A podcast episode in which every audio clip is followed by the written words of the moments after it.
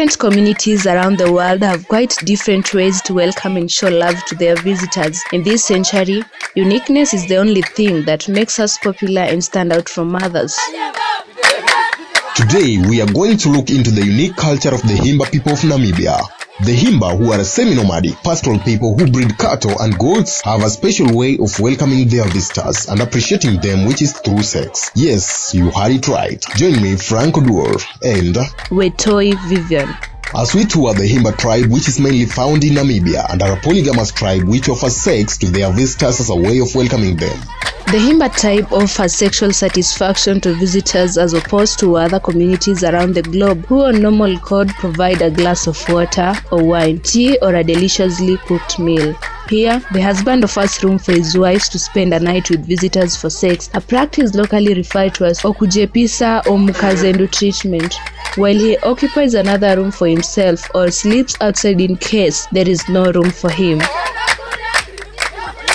The Himba women have little or no opinion in decision making and thus have no right to say no to this cultural practice. They engage in labor intensive activities like milking cows, taking care of children, woodwork, preparing meals for the family, fetching water from rivers to the village and many others while men go for hunting which might extend to a certain period of time. According to their culture, the husband is at liberty to marry of up to three to four wives, while women can only have one husband. But however, she's allowed to steal from her husband by having a boyfriend, which no one else should know that she's indeed having. In short, what I'm saying is that she can cheat. Yes, you heard it right. Of course, this is not fantastic if my girlfriend is watching or listening to this, but kind of fantastic to me as a man.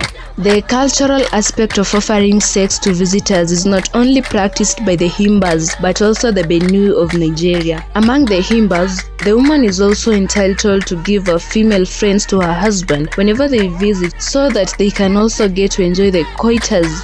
But this rarely happens. Reason being, okay, your guess is as good as ours. They believe that the practice of offering sex to visitors fosters strong relationships and reduces jealousy. Wait, you haven't had it all. The polygamous state of the community leaves women with fewer rights. Himba girls are married off to old men at an early age of 10 years and below once they reach puberty. The father has the sole responsibility of finding a suitable husband for the daughter, and the girl is at prerogative to obey her husband's wishes even if it's against her will.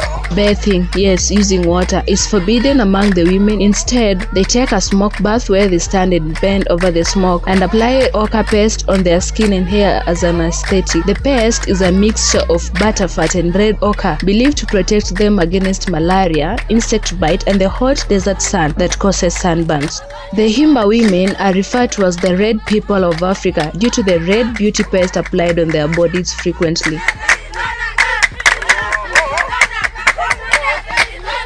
Thank you for listening to us. Tune in next time for more sweet and nice content from this podcast. My name is Wetoi Vivian. And Franco Duora.